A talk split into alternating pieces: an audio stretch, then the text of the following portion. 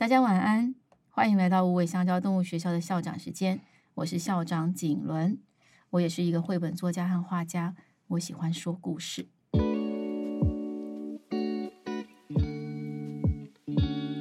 很多人会问我为什么要创办无尾香蕉动物学校，那是因为我曾经遇过许多跟动物有关的故事，这些故事里的情境一直都启发着我。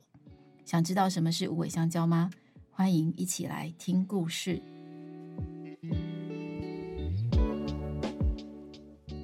今天的故事是餐桌上的有爱时光，有家的日子真好。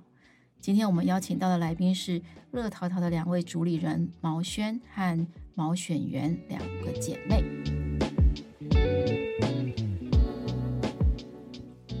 无尾香蕉与乐淘淘的二零二三年公益计划的餐具在六月中旬已经上市了，大家应该都已经看过。如果还不知道的话，可以滑一下手机，然后找乐淘淘的官网。这一次。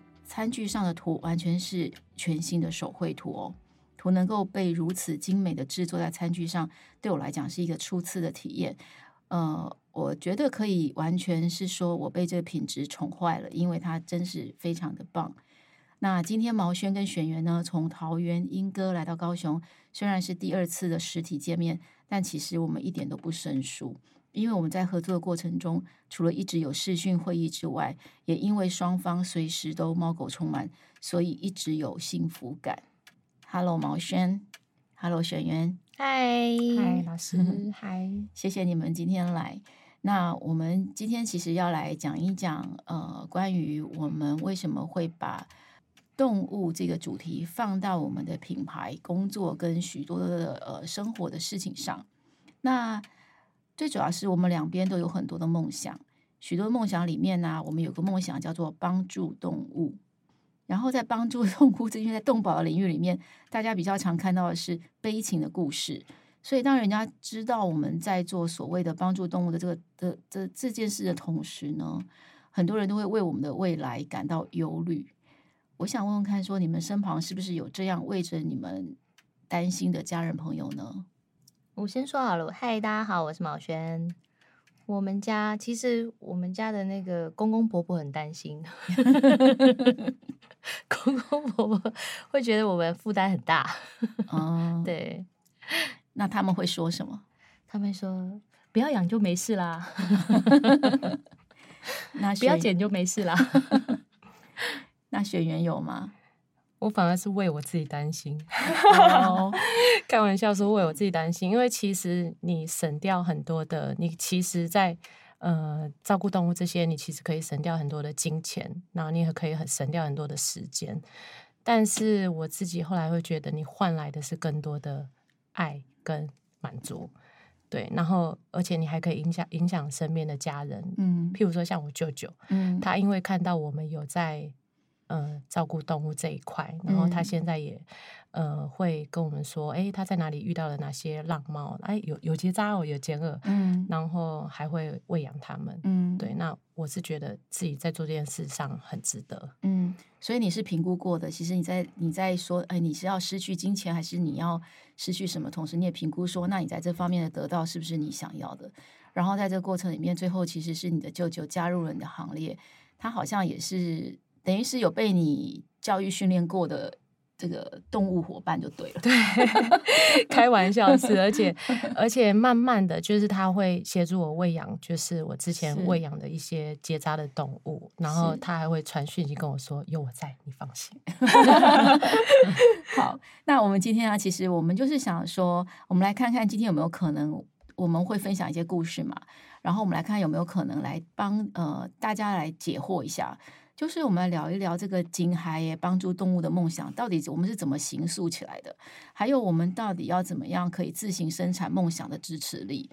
嗯，其实就是帮助动物，虽然是我们主要的目的，跟我们就是也是所谓说那是我们想做的事，但是看看我们现在在做的事啊，其实是不是我们也是更希望从这些零零杂杂的小事到大事都能够影响到其他的人，然后从。动物这个呃，对动物各方面有更多的知识，还有更多的理解，然后我们也可以跟动物一起幸福的生活。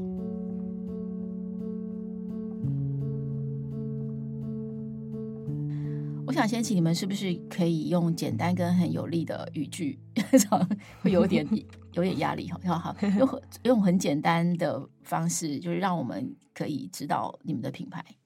我们是快快乐做陶者，所以我们是乐陶陶。我们是传递爱与祝福的生活瓷器，我们是乐陶陶。嗯，那你们是什么时候成立的？是二零一零年成立。那我来访问你们一下好了。那你们产品的特色是什么？嗯、产品特色其实主要都就是把呃幸福做在碗里面，传递我们想要传递的话语跟温暖。嗯给你们的对象，我记得在我们之前聊到这些商品内容的时候，你有说，其实你们的呃商品都是以一种礼物的形式包装，嗯，然后当然你们最大的客群就是这些送礼的人们，因为我们就是要把我们的心意借由这个东西送出去，尤其是可能是结婚的人们这样子，嗯、好，就还蛮有、嗯、蛮有意思的。好，那呃，作为一个用。作为一个用品牌啊来带的中途，我为什么要这样说呢？是因为乐陶陶在应该是二零一三年开始吧，你们就开始踏入了中途这个这个要叫做，我突然想说。不知道该怎么形容哈，中途这个领域里面，你们觉得 不归路，跟老师一样 惊嗨的路。然后呃，在接下来如果有机会的话，我就先在这边先提一下，因为其实，在下面故事里面，我也想就是说，也许我们可以稍微带到，我们觉得就是在这个照顾跟送养过程里面，我们除了让猫有个好家之外，你还有什么是想要借由品牌的力量去达到的？如果你们现在有马上的答案，也许我们可以先讲一下。除了送养让猫有好家之外，其实你在觉得在做这件事情，你还有一个，你还有任何的想要用品牌力量去达到的事情吗？其实送养养送养好猫这件事情，其实一开始是我们自身。那会走到品牌最大的原因，是因为希望这件事情它是透过品牌。而感染到我们的消费者，让他知道其实这件事并没有很难，然后可以让大家跟着我们一起，让动物都有自己的家。那我其实有读过关于你们的梦想小故事。你们两个当中好像有一个人从小想要做收容所，那个是不是我？不是我，就是我。有人从小到大的梦想 是要开一个收容所。好，那扯爆了，那是国小。好，那我想要说啊，其实呃，不管是我的梦想，你们的梦想，我们的梦想之所以会形塑起来。可能都跟我们过去的生活跟我们的历程有关系。那我们跟动物的梦想，应该就是跟动物有关系。嗯，所以就假设说，我们现在所做的有关于动物的梦想，它之所以形成，是因为过去的动物的话，我会把这个过去曾经在我们生活中出现过的动物们，当做是领干股的股东，就是它是一个股东。嗯、那么，我想要来借用今天的节目呢，来跟你们交换三个故事。这个三个故事就是三个不同阶段的我们，还有这三个不同阶段的我们里面所遇到这些股东们、动物股东们他们的故事。因为呃，在当初的生活里面，究竟他们的出现扮演了什么样的角色，以至于让我们今天有了形成了帮助动物，然后甚至想要有帮助动物去延伸更多的想要做的这呃跟动物有关的事情。嗯，我其实觉得梦想可能不是一个很理想的形容词。因为 梦想有一点不能够踏在地上的感觉，对啊，做不太到的感觉。对，那也许我们还说是理想好了，嗯嗯，好好，那我们现在就来进行交换故事哦。好，好，交换故事一，好，那我们把这个阶段设定在我们的算是小时候国国小国中时期的我们。好，那我先来交换一个故事给你们。这个在我这个时期，第一阶段的时期，在我生命中出现的动物是谁呢？其实都是爸爸们的动物。那我由一个孩子的眼光，其实我没有真的很实际感受到说，呃，作为一个动物动物家人所要扮演角色。可是我倒是常观察我爸爸在怎么样的养动物，他可能就是帮鸽子做很舒适的木头的屋子啊，然后帮天竺鼠。就是准备很多很棒的这个草料啊，然后莺歌跟八哥也帮他们盖了屋子，然后公鸡跟在他后面看着他画图。然后狗狗呢，就是我们家狗狗有很多很多任的狗狗，每只狗狗名字都一模一样，都叫基比。啊，没有说说说错，基比是我后来的狗，米莉米莉，好米莉。然后我有看到一个现象，就是说这个家里喜欢动物的是爸爸，但是真正的食衣住行的照顾是妈妈。所以妈妈其实还蛮辛苦的。就是这个家呢，我看到就是说这个家有动物进来，这个分工不不平均。妈妈在 说的，好。好然后，呃，关于这个故事，跟我现在的，我觉得他他这个故，在这个阶段的我呢，其实我觉得让动物出现在我生活中是非常的自然，而且我也就是很理所当然的接受到了，哎，我们要怎么样跟动物一起过生活，那个态度是什么？当然不是一个很明确说，哦，我们非要怎样怎样不可。但我知道的是，我看到我的父母，他们是那么的有爱的，跟喜欢的动物。对对，照顾他们。然后虽然妈妈要做事情很多，但妈妈基本上也都还是负负负责任起来，就是这个所有照顾的事情。好，这是我的故事。那我们来听听你们的。我先来讲好了。我记得小时候是我们家前面有一只德国狼犬，嗯，然后呃，我现在回想起来，那时候爸爸跟我说，是因为。他好像是走失的狗，那没有人要照顾他，所以他来照顾他。但是我小时候看到的是，因为可能是父亲本来他原生家庭他就没有养动物，所以那只小黑是一直被爸爸绑起来的。那其实我现在理解他是，我不会觉得爸爸他做错什么，但是我是觉得他不懂得怎么照顾动物。那我看到的小黑是，他是一直被绑着，然后。他吃的东西不是饲料，而是我们家剩下来的食物。然后他每天都在很热的地方生活，他没有他没有跑步的空间。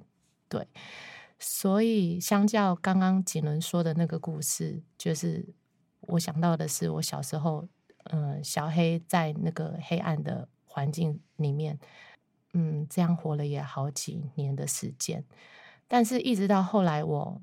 有了自己的孩子，我我反而是跟我孩子分享的是，阿公其实他不知道怎么照顾这些这些动物。那我们怎么，我们用什么样的方法可以让这些动物可以生活的更好？嗯嗯，对，所以我到现在其实对那个时候的自己，因为毕竟我那时候比较小，所以我没有能力去改变那个现状，也不知道说我可以改变。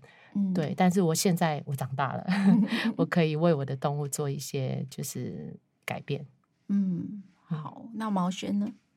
我的部分应该是我念高中的时候把家里面的第一只狗捡回来，然后那只狗叫做小白，然后这这只狗其实是呃朋友的便利商店，然后来了一只流浪狗，然后朋友其实是有照顾它的，我本来其实没有想说要。带它回来是因为他的老板不喜欢狗，所以在某一个台风夜的夜晚，他就用热水泼它。哦，他一泼它以后，狗就躲起来了。嗯。那我听到以后，其实小时候小孩子，我觉得当下的那个应该是一个愤怒感，就会觉得怎么可以这样子对待动物。于是我就那当时我记得我就从板桥，然后骑摩托车到淡水，其实是有很。蛮远的距离的，对。但是其实那时候就毅然决然想要把这只狗接回来。然后接回来的时候，其实他是他的状态其实没有很好，因为他全身都是那种疥虫啊、皮肤病这样子，所以其实也花了一些钱照顾他。然后，但是当时他没有马上回家，他其实在我朋友那里待了一段时间，因为我其实是蛮希望是可以把他的皮肤病照顾好，再告诉我妈说。嗯，我就骑摩托车不小心碾到他的脚，然后 我就必须要把他带回来。小时候都要用对对对，就要用用这种方式说。嗯、不过也就这样因缘机会，他被带回来这样。嗯、然后其实这其实这只狗很聪明，因为它后来其实有跟着爸爸的公司一起运作。那它很可爱的是。他呃早上，因为爸爸的公司是八点到五点，然后他会先待在我们的场域，跟着员工一起上下班。然后等到五点之后，他会到我们家邻居去帮人家顾门，这个是五点到七点的时间。然后七点了以后呢，这家人门关了以后，他就去找我舅舅，因为我舅舅也住在我们家巷口，嗯、他会一路待到十晚上十二点，然后回家。哦、对，这是他每天的行程，嗯嗯、所以他其实比我们还要忙。对，所以所以其实当时养小白了以后，对于就是。狗狗的印象其实就很好啦，就是比方说，像其实那当时养喂养它、照顾它的时候，其实在外面只要看到流浪狗，其实都会会有觉得说，呃，外面的家里的狗狗都吃得很好，然后外面的狗狗没得吃，这样其实都会有一些同情同情的心态，这样。嗯，对，我也曾经认识一只非常神奇的，它有自己上班制的狗狗。就是几点到几点，几点到几点，他绝对是在那个地方上班的。对对，就是、我们家小白的那个个性就是这样，真、呃、是好可爱的。好，那这是我们第一生命第一个阶段的，我们所呃现在记想要分享的动物的故事。但这动物故事究竟它后来怎么发酵？也许我们等下可以再来观察。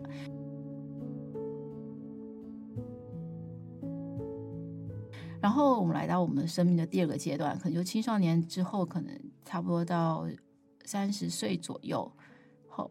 那好，这个阶段你们有什么故事想跟我们分享？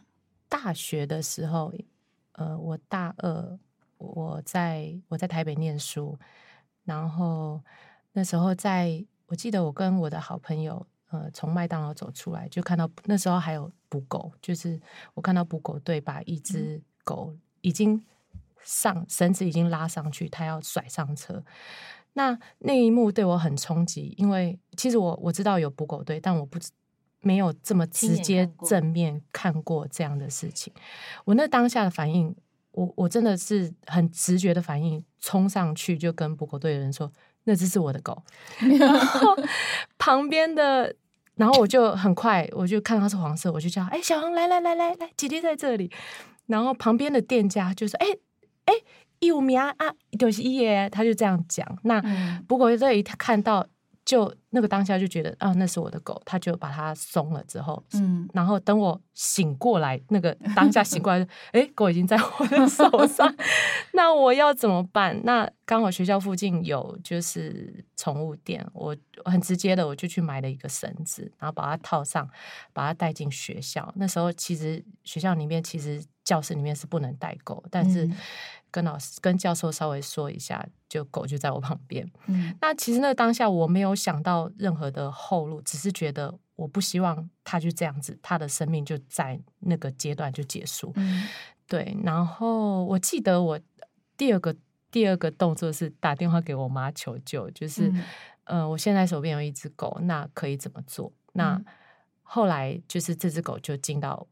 家里，但是那个阶段我还在大学，所以就进到我的原生家庭。然后我记得那时候是爸爸照顾他，对。但是爸爸在照顾的过程里，就是他还是都是被绑着，就是他是一样是，是因为其实刚刚讲到小黑，就是爸爸在养狗的方式，他是用绳子拴住给他食物，他就觉得就是狗应该是用这样的方式。那也是到了。不过蛮幸运的是，我两三年后我就毕业了。那回去工厂工作之后，狗就被我放了，就放了。然后跟他有很长段时间的，就是有改变他一些呃原本会咬人的个性。那也因为放了之后，他开始亲人。不然其实他是一一个被链链子拴住，其实越拴越凶的狗。嗯嗯，对。然后他后来它是可以亲人到就是。呃，可以一起不用绳子就可以一起散步。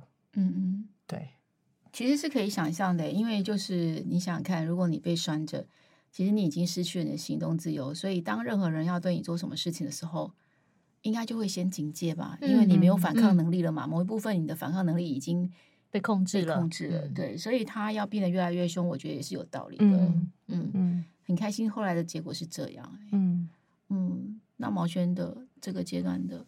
其实我的后来就是我我在回去工作，一开始回去工作的时候，小白那时候还在，但是没有过多久，他就是误误食人家丢的那个老鼠药，然后就走掉了。然后走掉的时候，其实我那时候不在家，所以其实当时对我来说是一个很大的冲击。原因是因为就是世界上怎么会有这么坏的人？就我那时候会会这样想，嗯、然后当然会也会觉得说就是很很伤心很难过。可是那时候其实我蛮奇妙的，我那时候会有一个想法，就是虽然说我的狗已经已经走掉了，可是我会觉得说，如果再出现一只我可以照顾的流浪狗的话，我就会把它当成是小白的延续，把它延续下去。因为其实我觉得有时候动物是这样子，就是当它的生命到一个。一个到尽头的时候，我觉得就是有点类似，其实是它的使命已经完成了。不管说它的，当然是说它的呃有没有善终这件事情，那我觉得它的使命已经已经结束了。那我我有能力，我就觉得我可以再延续他我对他的爱，继续延续下去。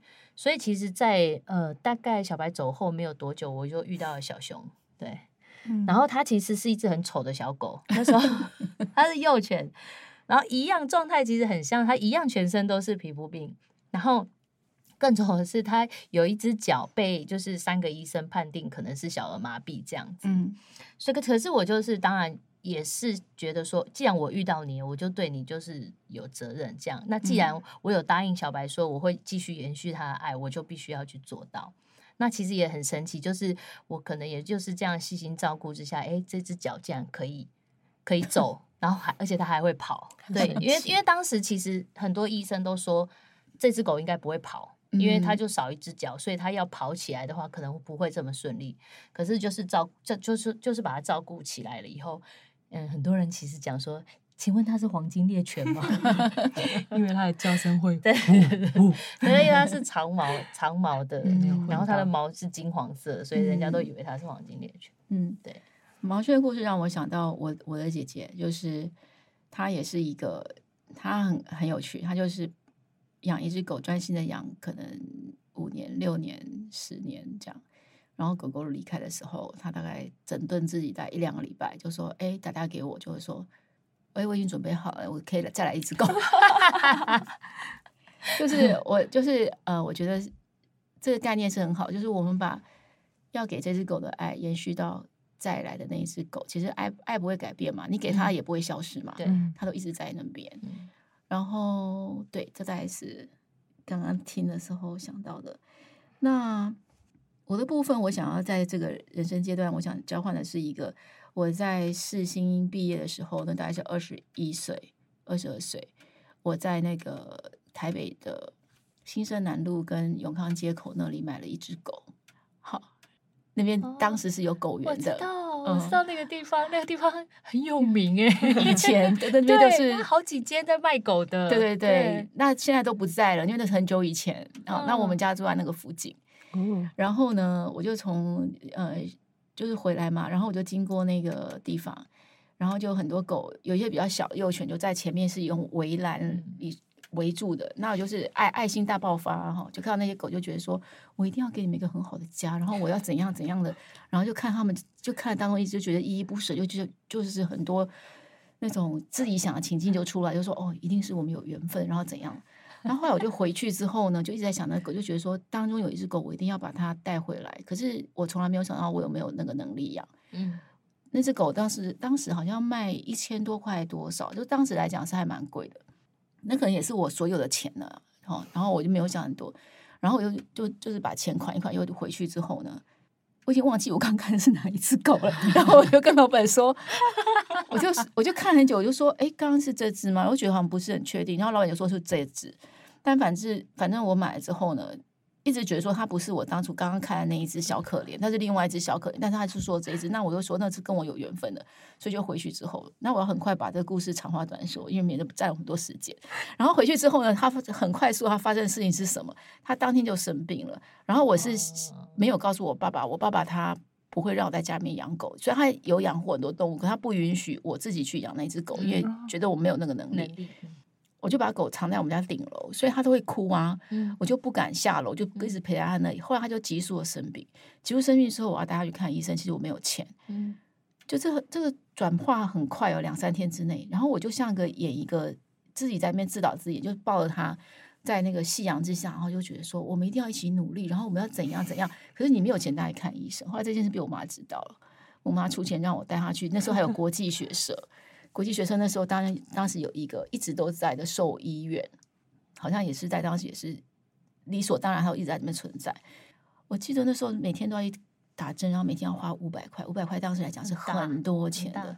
然后他在五五天之内，其实他就死亡了。哦，他应该是狗瘟或什么吧，啊、反正就是这样。然后这件事情给我的，在那个人生阶段到现在，我觉得给我的启示就是说，不要做自己能力不到的事情，你不要为自己要养只动物编造那么多故事。然后你你是你没有办法能力。负就是负负担，嗯，其实你就不应该瞒着谁来养这个动物，然后到最后要别人替你收拾。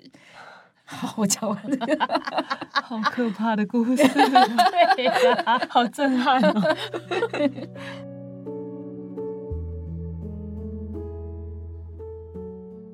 那第三个阶段就是我们第三批的动物股东。那么从三十岁到我们现在。我我我们其实后来就是小黄，其其实小黄跟小白的时间有重叠。那小白走了以后，其实接续的就是小黄跟小熊的重叠。然后在小黄跟小熊的重叠的时候，其实小黄是非常讨厌猫咪的，所以那时候其实我们对于猫咪其实没有什么太大的感觉。后来就是因为小黄就是他也是就是生病，然后走了以后，呃，我们隔壁其实有一只猫咪叫做咪咪。然后其实这这只狗，对，这只这只猫呢，其实是呃，它的主人想要弃养它。然后那个时间点，我觉得刚好也是够可怜的时间点，因为寒流来。我们其实本来非常的讨厌它，因为它其实常常会跟我们家的小熊跟小黄打架。那打架以后，我们熊就其实我们熊对猫咪其实。不太凶，所以他常常吃鳖都会被那个鼻子常常会被咪咪抓的流血，这样，然后我们就会很生气，说咪咪要抓你了，我去帮你报仇，然后就会骂骂咪咪说你为什么要把哎把我们家的狗狗弄这样子，嗯，然后但是就是当他一知道他要被丢掉的时候，然后他又是在那种他又是睡在那种就是黑色塑胶袋，就好像变成。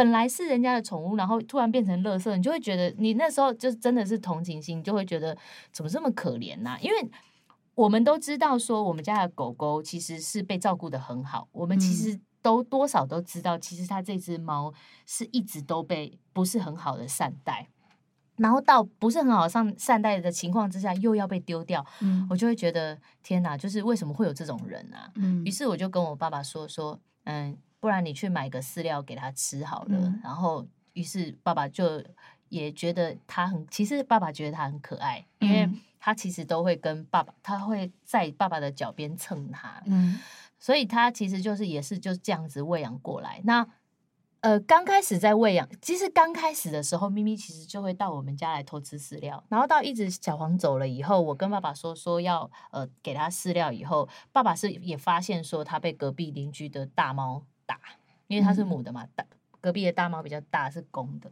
就被打。打了以后，爸爸就觉得，不然我把它关到我们的工厂来好了。嗯、也就这样，因缘机会，我们就开始照顾它。对，这这对我们来讲是一个蛮大的转折点，是因为。嗯，前面故事都有分享，其实我们就是很狗派的人。小时候都会觉得晚上不能看到猫咪，好像会有什么什么 什么不好怎么样？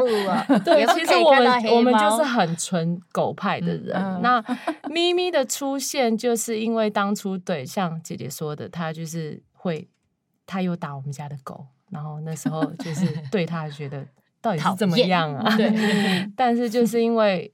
我们都觉得动物它应该要有一个爱它的家庭，嗯、所以就是因为邻居的弃养，所以我们就是因为这样才慢慢接纳，就是其实猫咪很可爱，嗯，对，才从狗派慢慢转到猫狗派，嗯、对，嗯、然后后来咪咪是直接进到我们的工厂，那那个时期刚好工厂也在重新做装潢，嗯、那整个狗派就是。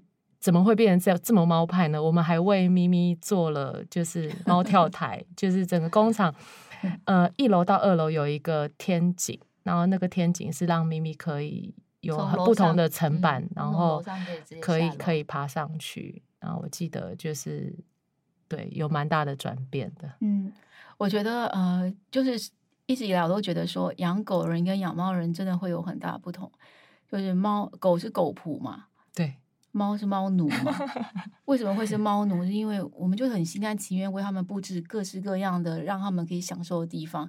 但我觉得应该应该也是我们同时就是非常享受看他们开开心快乐的样子。真的，对。但狗狗应该比较没有办法像猫那么的去享受这些东西，他们天生的命可能就是比较，它就在下面的位置。对，他们就是永远就是属于那种好像。用用比较可怜的眼神看着你，然后看说：“哦，你现在到底要做什么？”对对对，对，可以可以让我跟你吗？那猫根本不用吧？猫就是说：“哎，你你你你不用来了，这样子。”你不要靠近我，你要摸我是不是？三天以后再看看。好，那我要我要分享的我这个阶段的故事，从三十到现在，其实也非常非常非常非常多年了。这样，那我觉得这阶段 我人生最大改变，就是我的生命里面涌入了。不是我要接受的非常多的动物，跟我要接受非常多的动物，因为呃，人生历程里面有一段有个阶段是在动物园里面工作嘛，就是我接触了动物园里面呃来看着动物们，然后我也有一段时间专心的在巷子里面做那个喂养接猫的人，那后后来在做了品牌跟开设商店之后，这个商店里面当时我就想说，我要是那个自带支支持力的人，所以我在商店里面就是开始照顾那个商店可以照顾的动物们。在这整个过程里面，我觉得我看到的，觉得最无力感跟看到就是说，我们要怎么样给动物一个很好的家？然后这个家的条件是什么？这个家到底要不要金碧辉煌？其实是不用的。然后比如说后来我在商店里面照顾动物的时候，很多人都会说：“哎，他你在你这边就已经照顾很好了，你干嘛？就是呃，你就自己养下来就好了，干嘛要替他找家？或者是说有人要认养，就会说：哎，我觉得我没有办法照顾成你这样，哎，这样。”但我觉得重点都不是说照顾成什么样子，而是那个家到底是不是一个家的样子？就是你回你，他每天会等着一个人跟着他一起过生活，那那是一个从早上醒来到晚上睡觉的一个完整的家的样貌。那比如说做中途好了，然后你在商店里面顾这些动物好了，这些其实他都没有这个家的样貌嘛，就他没有完全的享受到一个非常家人的对待，所以。在这阶段，其实我看到的就是比较是这个家的需求，跟怎么样希望说人可以真的变成好家人。那个，那因为我们在做送养这件事情，其实我们是不是也都会担心？嗯，我们想要去猜测说这个人到底他 可不可以？对，这很很困难的事情。那是不是有机会，我们就是让大家在还没有出手说我要养动物之前，这些人就已经被训练好了？嗯，这是不是一个？还蛮好的，可以蛮期待的事，这样。嗯、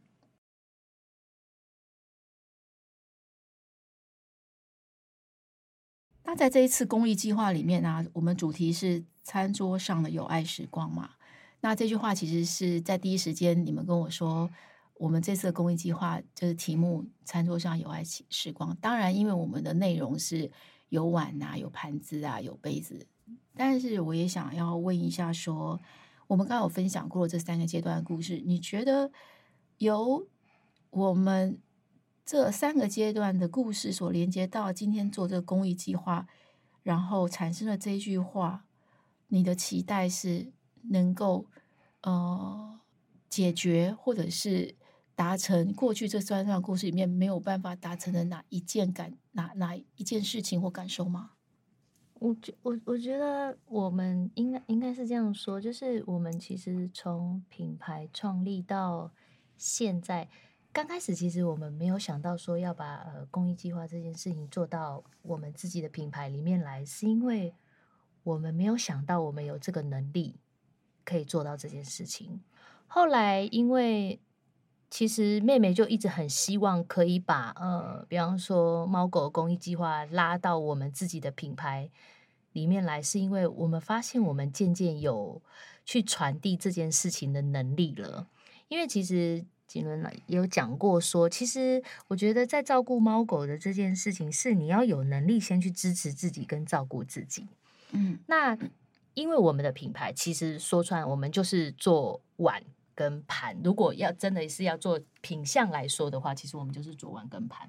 但我们最快的传递给我们的消费者的状态，就是可能他在上桌吃饭的时候，他可能收到这个东西，也许是他自己买，也许是朋友送给他的礼物。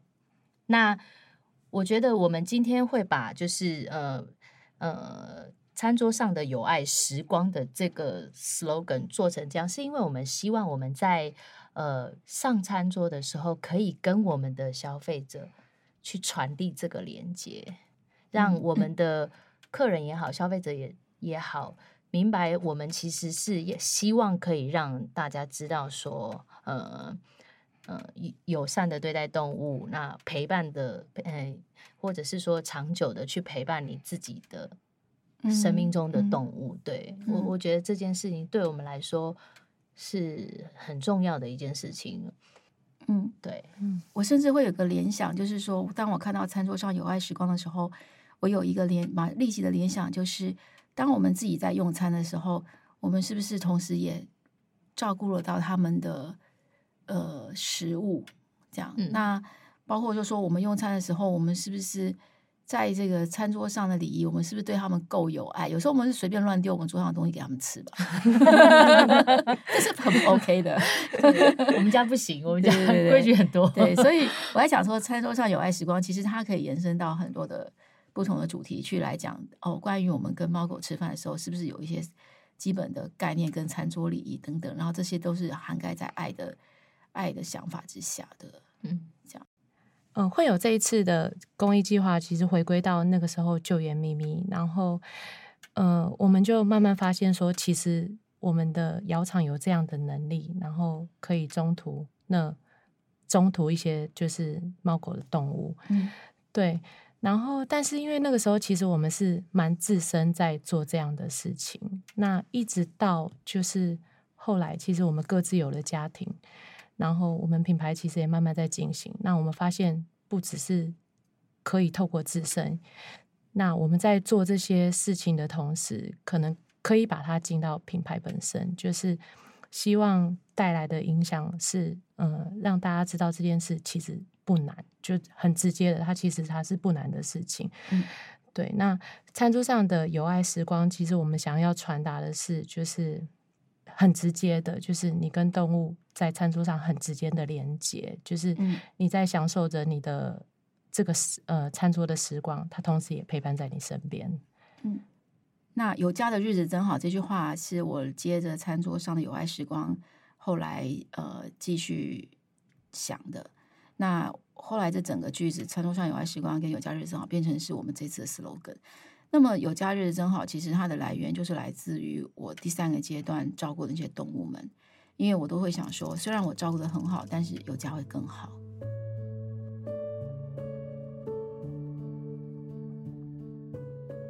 我很想说这次的合作，也认为就是说，呃，动物保护可以像我或者像你这样一起来做，就是它不是只有在生活跟工作上的努力，也是要借由我们呃优质的。商品或是品牌力来让理念可以带出去。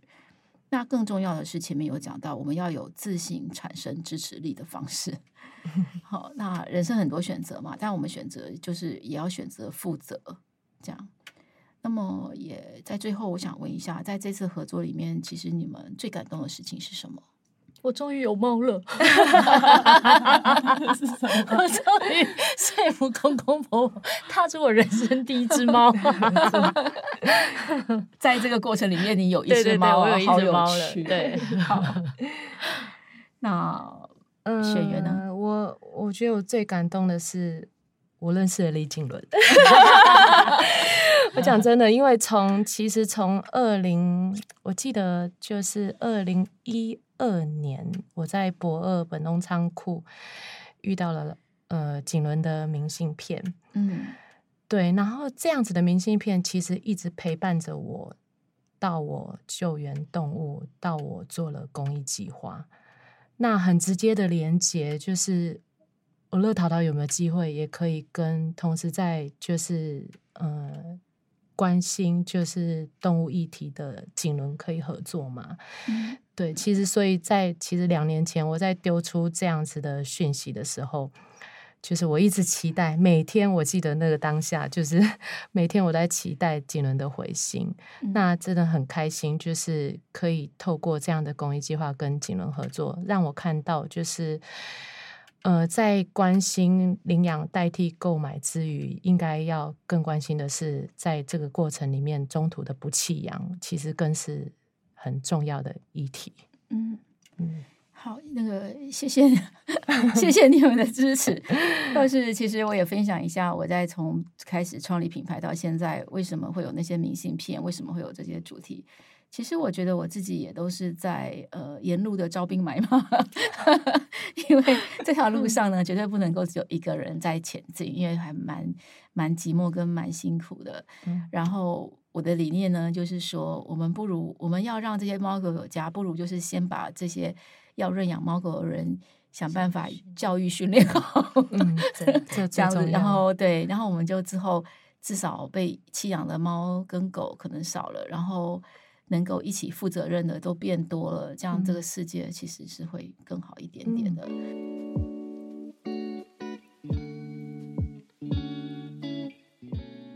其实今天讲的呢，不只只是说为什么要创办无尾香蕉动物学校，还有请选员跟毛轩过来，就是想要跟大家传递的是说，每个人其实都有大力量。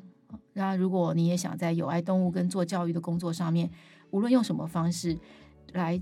呃，为动物尽一份心力，我们都可以试一试看。那呃，我们走过的人生路啊，其实都在为我们未来的梦想或者理想铺路。